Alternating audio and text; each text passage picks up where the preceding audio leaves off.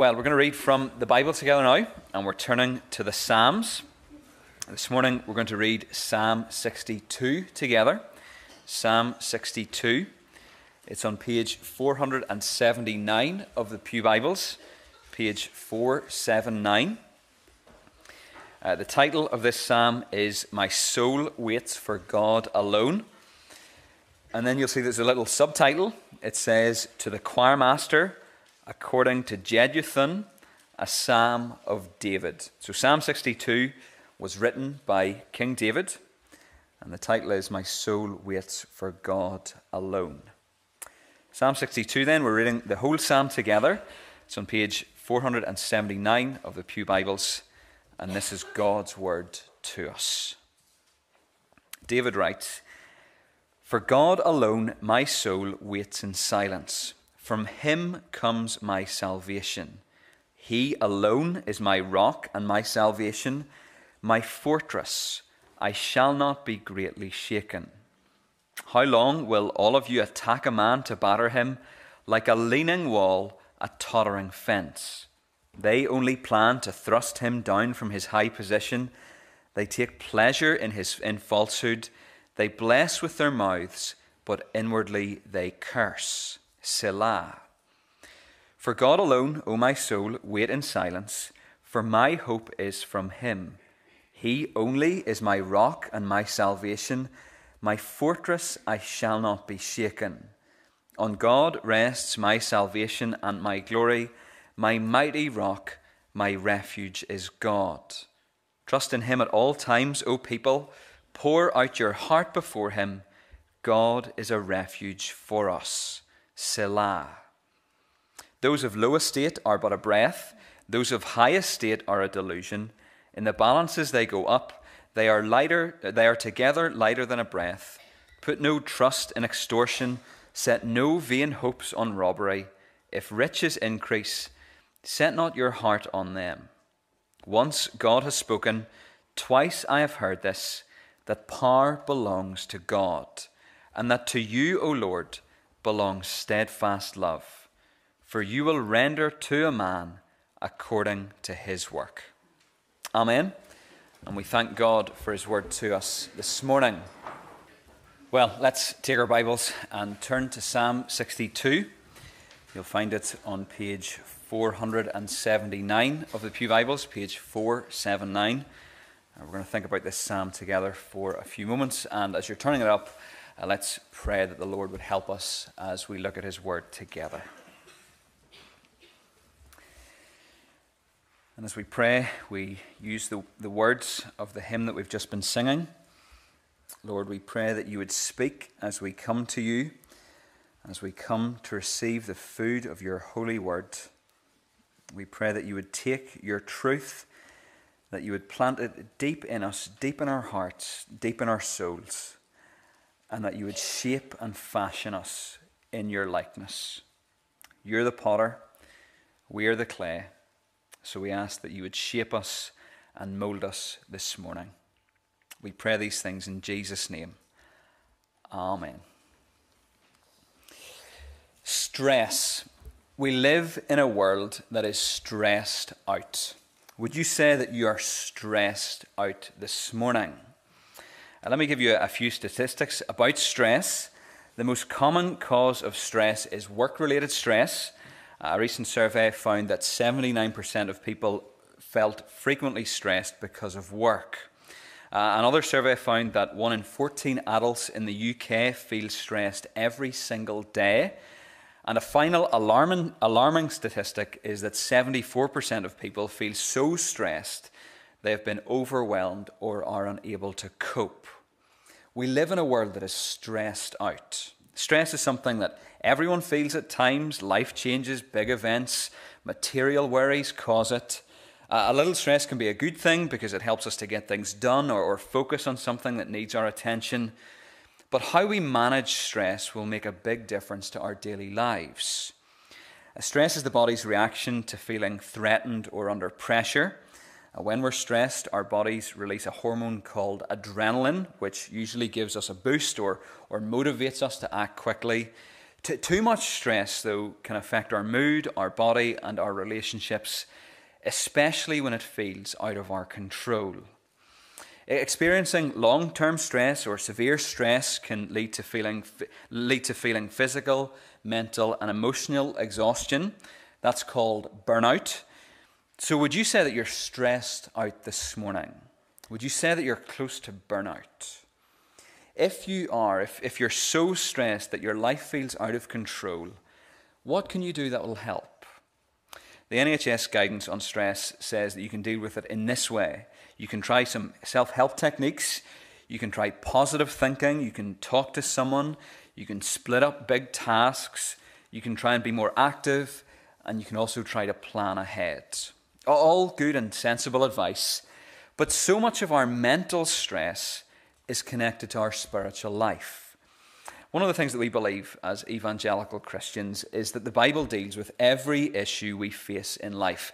Everything you come up against, everything you face, the Bible has something to say about it. In that regard, the Psalms are probably the most pastorally helpful part of the Scriptures. The people who wrote them were led and guided by the Spirit of God, but they were real people in real situations sometimes facing real difficulties. Which brings us to Psalm 62. David is stressed out. He's under attack, as you can see in verses 3 and 4. His soul has been shaken to the core. He has been so stressed out that his life feels out of control, yet he's secure. There's a quiet confidence in his soul, and that's seen in this beautifully crafted psalm. This is a psalm for people who are stressed out. And as we look at it this morning, we're going to see some practical truths given to us by God. Practical truths that will help us deal with whatever is stressing us out at the moment. Before we look at this psalm together, let me say a word or two about this little series. I've said a little already. Over the next three Sundays, we're going to be looking at three psalms together Psalm 62, Psalm 145, and Psalm 121. The purpose of looking at these Psalms is that we would understand them better, but we're also going to sing them together. Uh, some of you will be familiar with the work of Sovereign Grace Music. They're an American worship group that have been producing songs for the church for over 30 years. Some of their most recent material has been based on the Psalms, and we're going to learn three of these new songs. Uh, as I've said already, the Psalms are probably the most pastorally helpful part of the Scriptures. And throughout the history of the Christian church, believers have sung the Psalms. In our context, many of us will know metrical Psalms. When I was growing up in Bessbrook, we would sing a metrical Psalm every Sunday morning. If reading the Psalms is good for our spiritual life, then singing the Psalms will be good for our souls as well. My hope with this series is that by both singing and studying a psalm, we'll be moved to a deeper dependence on the Lord and will understand and experience His grace in new ways. So, this morning, our first psalm is Psalm 62, and it's a psalm for people who are stressed. It's going to help us look to the Lord in a world that is stressed out. As we look at this psalm together, we're going to see three things. Our points this morning are slightly longer than usual, but they'll appear on the screen so you'll be able to follow along. Psalm 62 says this It says, Don't stress Find your rest in God and not in a world that pushes you around. It says, Don't stress. If you've trusted in God for salvation, you can trust Him with everything else. And it says, Don't stress. The people you think are strong are actually weak. Those points are going to take us to the heart of this psalm. first of all, then, Psalm 62 says, Don't stress. Find your rest in God and not in a world that pushes you around. Let's read verses 1 and 2 together. It says, For God alone my soul waits in silence. From him comes my salvation. He alone is my rock and my salvation, my fortress. I shall not be greatly shaken. David is the author of this psalm. We're told that in the little subtitle. We're also told that someone called Jeduthun was involved in putting the psalm together. Who Jeduthun was, we're not entirely sure. He was probably a musical director. So David wrote the psalm, and Jeduthun wrote the score for it. He created the musical arrangement. The, the psalm starts with David speaking of his soul, and of how he's waiting for God in silence.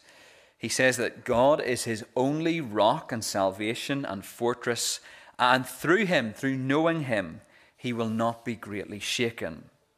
As the psalm begins, it, it doesn't appear that David is, is stressed out at all. He seems very secure, very content. But verses 3 and 4 reveal what's happening to him. He says, How long will all of you attack a man to batter him like a leaning wall, a tottering fence? They only plan to thrust him down from his high position. They take pleasure in falsehood. They bless with their mouths, but inwardly they curse. One of the challenges, challenges of this psalm is that we're not entirely sure when David wrote it or, or what circumstances he was facing at this point. There are no markers that tell us that he wrote it during a certain point in his life. What we can say, though, is that David is under attack. Now, it's not that he's necessarily under attack in a physical sense, he, he might be, but verse 4 in particular gives us the sense that he's being attacked by people who are spreading lies about him. That, that's what's stressing him out. You, you'll see that David mentions that those who are against him take pleasure in falsehood. The people who are against him enjoy spreading lies about him. His opponents also seem to be duplicitous in that they're outwardly kind to him. They bless him with their mouths, but their heart is somewhere else. Inwardly, they curse. Inwardly, they're cursing him. The, the, the, the lies that are being spread about David are causing him distress, and they're, they're, they're an attempt to, to, to, to push him over like a leaning wall or a tottering fence. That, that second picture is a really helpful one. What's a tottering fence? Well, it's a fence that isn't going to do. It's a fence that's shaking or swaying as if it's about to fall over and collapse. That's what David's enemies want. But he hasn't collapsed because his trust is in God. God alone is David's rock, salvation, his mighty fortress. Despite the stress that he's facing, David is secure in God. Though the opening of the, through the opening of the, of the psalm, we're told, don't stress, find your rest in God and not in a world that pushes you around. That, that, that's the thing about verses 3 and 4. They remind us of what our experience can be like as Christians living in a broken, anti God world. The world pushes the church around. The dominant thinking in Western culture today is secularism. Secularism is the belief that there's no authority but human reason. Humanity knows best and nothing will stand in its way. Therefore, secular governments will, will pass laws and introduce legislation that is clearly anti God. So think of same sex marriage, think of abortion, think of some of the transgender laws that are being introduced. When Christians oppose laws like that, what happens? Those with other views spread falsehoods. They spin the story and make Christians out to be the bad guys. There's a very clear example of that in, in Scottish politics recently. Uh, the SNP needed a new leader, and an evangelical Christian called Kate Forbes stood for election. She was widely discredited by the mainstream media, who, used all sorts of stereotypes to, to make her seem unelectable. The world pushes the church around, Christian believers around as well.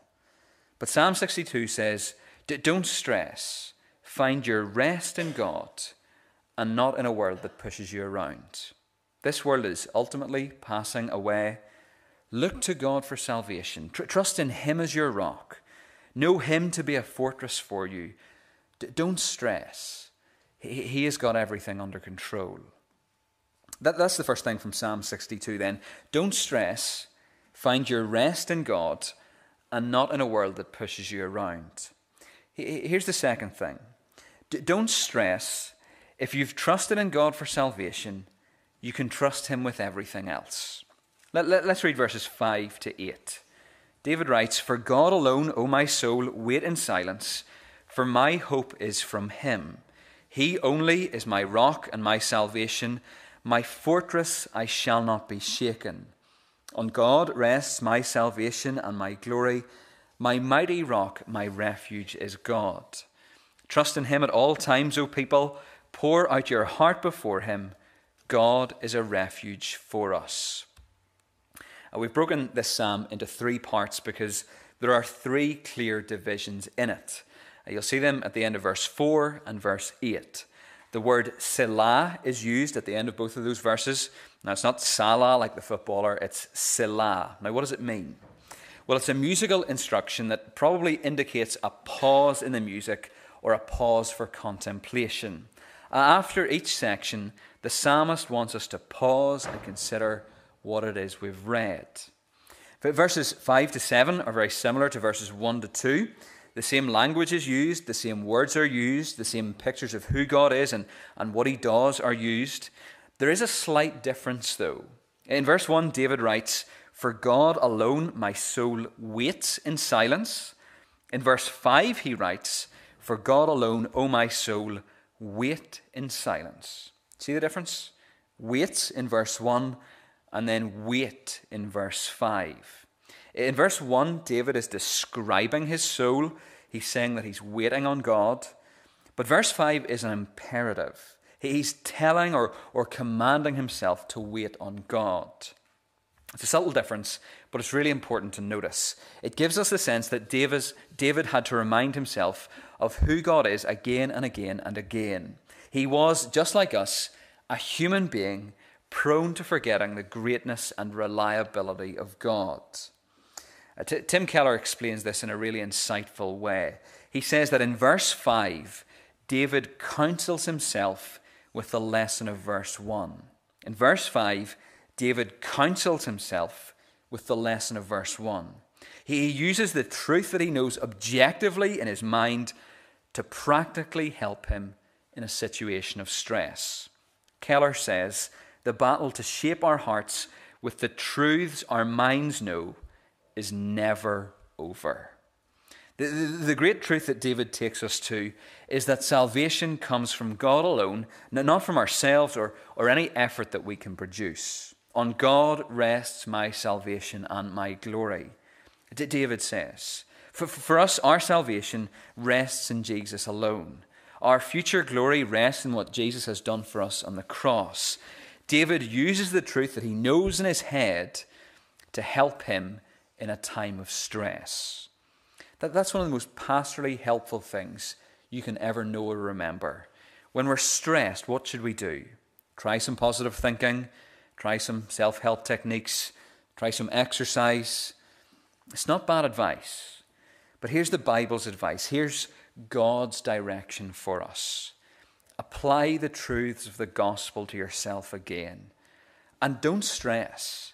If you've trusted in God for salvation, you can trust Him with everything else. See what David says in the second half of verse 7? He says, On God rests my salvation and my glory, my mighty rock, my refuge is God.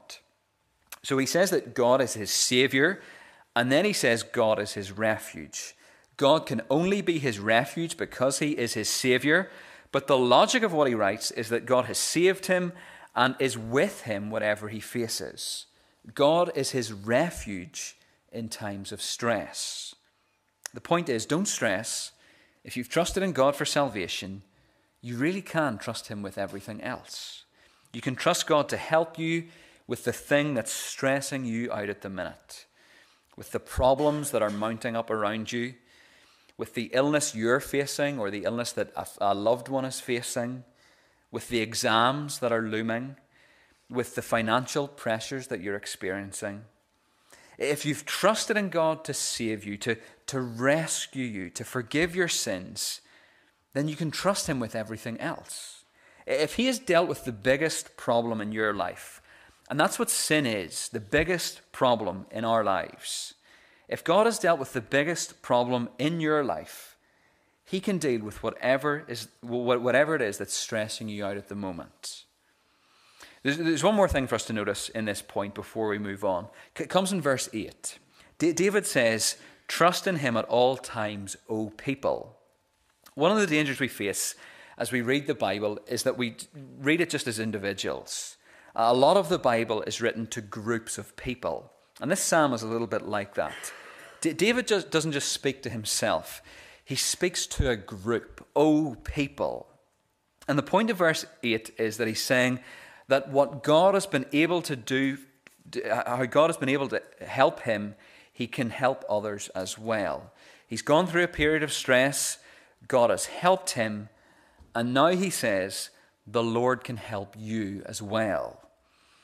That that actually speaks to you if you're not a Christian and you're facing something that feels out of control. What God did for David, what God has done for so many of us, he can do for you. But you need to trust him first. He's not a divine butler who will, who will come and help you at your beck and call. You've got to look to him and look to him to, to deal with your biggest problem first before you can experience the blessings of his care. Well, we've seen two things from this psalm so far. It's a psalm for people who are stressed. It says, Don't stress, find your rest in God and not in a world that pushes you around. It says, Don't stress. If you trusted in God for salvation, you can trust Him with everything else. And thirdly and finally, it says, Don't stress. The things you think are important are actually temporary. Let's read verses 9 and 10. David says, Those of low estate are but a breath, those of high estate are a delusion. In the balances they go up, they are together lighter than a breath. Put no trust in extortion, set no vain hopes on robbery. If riches increase, set not your heart on them. In these verses, David returns to speaking about the people who are pushing him around, but he thinks about them in a very biblical way. He sees them for what they are. They're, they're a breath. They won't be around for long. They're a delusion. The power and influence they think they have will be taken from them one day. And he also tells us not to find our hope in the things around us. He's encouraging us to trust in God alone. We, we don't trust either the people or the elites. We don't trust in economic or political solutions because ultimately they won't bring about a better world. We don't trust in any career path or job to fulfill us.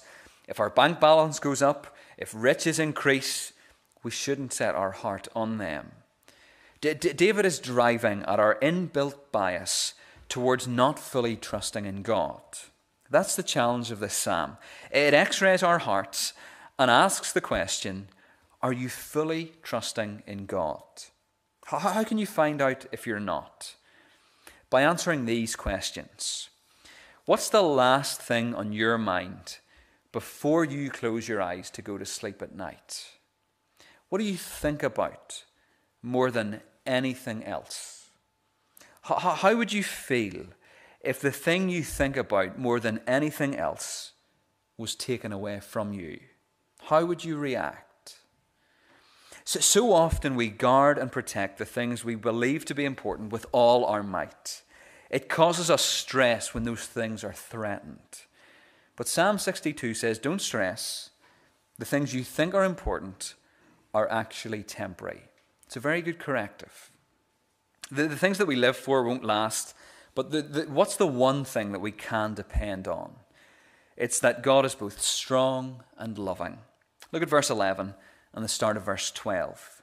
Once God has spoken, twice I have heard this, that power belongs to God, and that to you, O Lord, belongs steadfast love. Don't stress about the things that won't matter in eternity. Don't stress about the things you won't remember in eternity.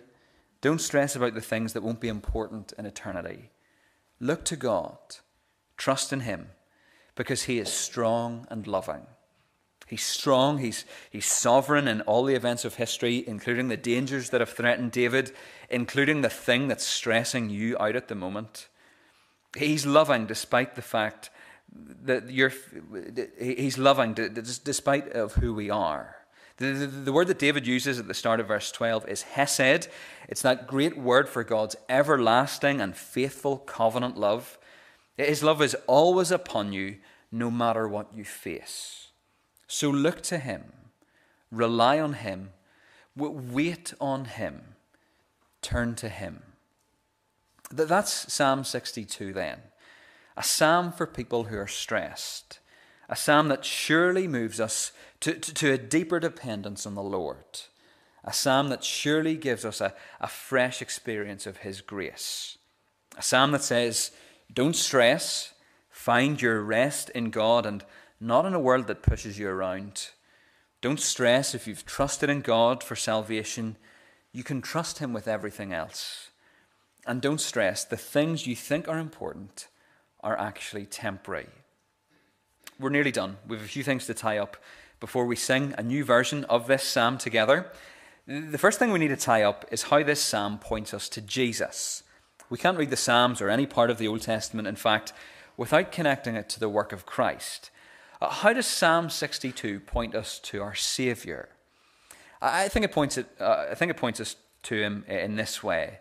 D- David is the writer of the psalm, and he found his rest in God. He looked to God alone, but he was only a man, a flawed, broken, sinful human being like us. Jesus came as the greater David, God's true and perfect king. He lived a life that was totally dependent on his Father, and he went through times of great stress. Think of his temptation in the wilderness. Think of him in the Garden of Gethsemane. Think of how the religious leaders and the Romans pushed him around. Think of how, in those moments, his trust was completely unbroken.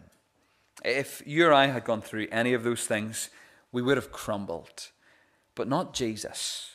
Of him, it can be truly said that he fully trusted in God. His trust in God, his Father, was completely unwavering. We don't look to David to help us, we look to Jesus. We look to Jesus who was attacked, who experienced falsehoods being spoken about him, who was blessed outwardly but inwardly cursed, who was pushed down and crushed, not on a tottering wooden fence but on a brutal wooden cross.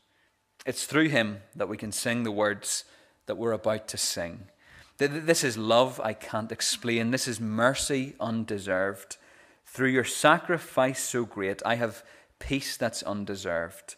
For the battle has been won, and I fear no shame or loss. Now the sting of death through Jesus is gone. You're my solid rock and my salvation my steadfast hope that won't be shaken. My soul will wait. My soul will wait for you. Second thing, final thing to tie up.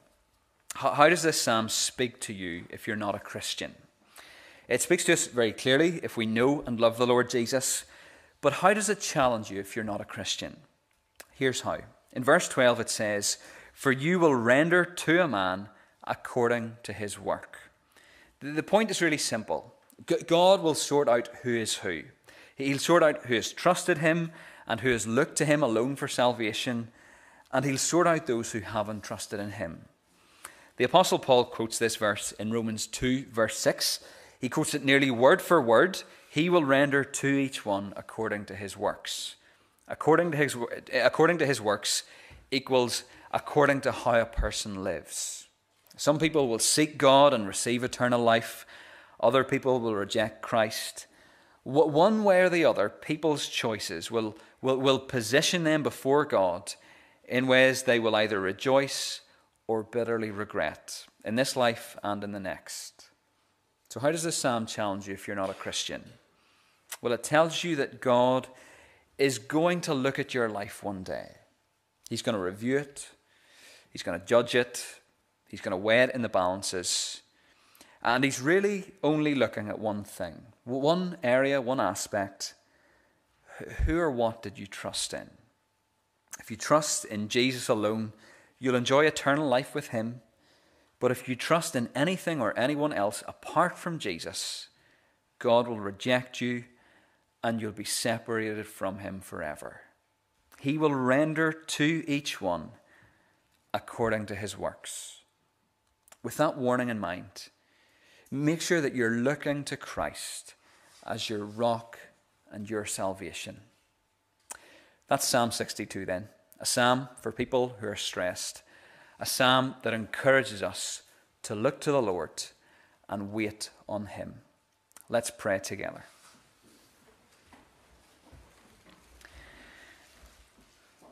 Father, we thank you for your word to us. We thank you that it is food for our souls and that it helps us as we live for you. And Father, we thank you that, that Psalm 62 speaks into situations of stress We realize that David was stressed out, and so we can be stressed out as we live in this world. But we pray that you would give us that quiet confidence that David enjoyed, and that our souls would rest in you, our rock and our salvation. Father, we pray that you'd also challenge those who aren't trusting in Jesus, that they would realize that one day you will render to each one according to our works. We pray that we would take your word to heart, that we would apply it to our lives, and that we would all live in light of it. And we pray these things in Jesus' name. Amen.